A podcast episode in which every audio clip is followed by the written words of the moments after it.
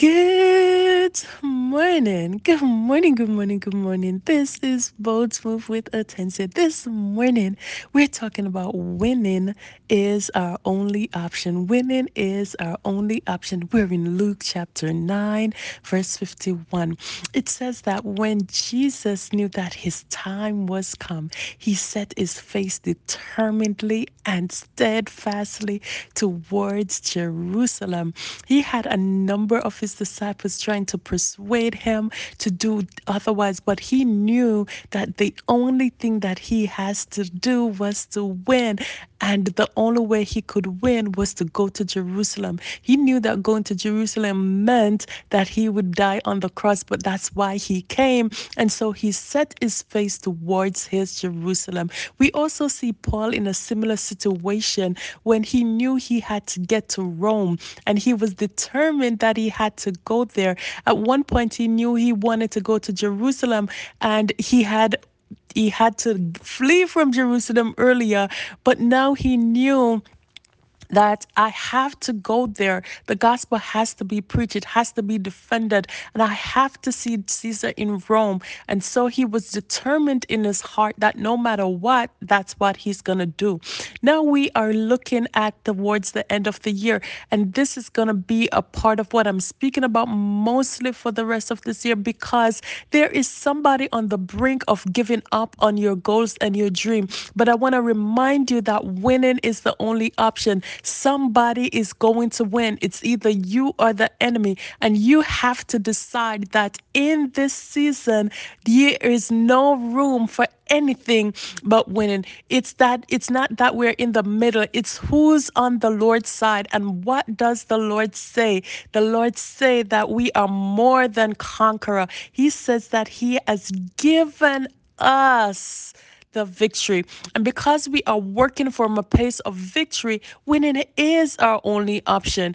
And so we look at what are the things that we got to win. We got to win for our family, we got to win for our children. It means that I got to get up a little bit earlier and I got to get on my knees and I got to pray. I got to pursue his word so that it fills me up in such a manner that it doesn't matter what things look like. I know I got to press through.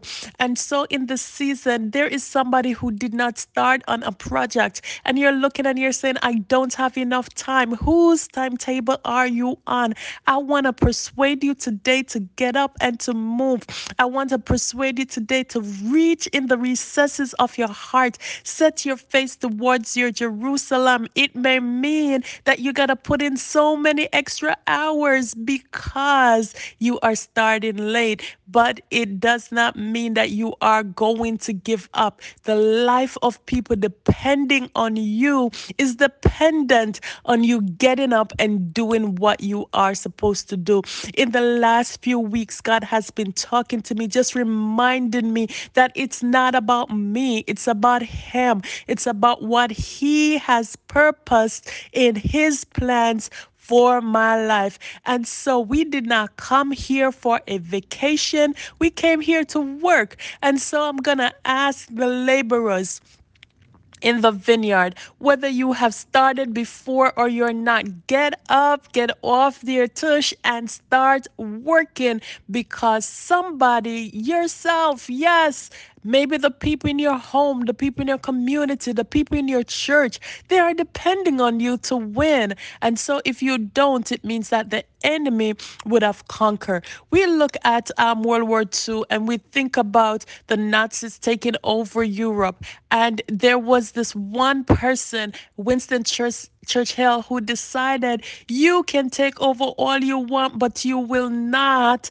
get into England because if you get into England, you would have conquered all of Europe. And so, because of that, when everybody says, Oh, this will not happen, he said, No, we got to fight, we got to get up, and we got to go to the enemy and we got to win.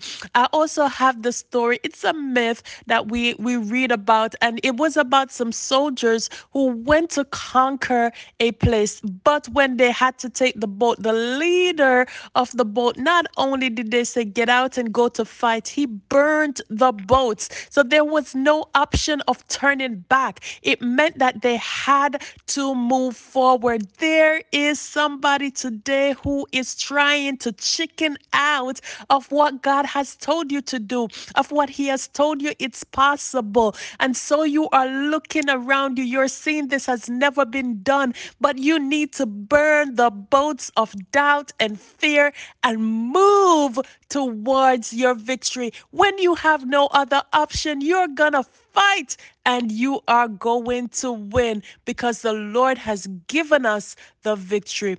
And so, as the preacher reminded me yesterday, that there is some land across the Jordan. And so, brothers and sisters, we gotta get up, we gotta move, and we got to get it because we have our young ones our babies, our children, our generations, our mothers, our fathers, our, our, our people who are depending on us to win.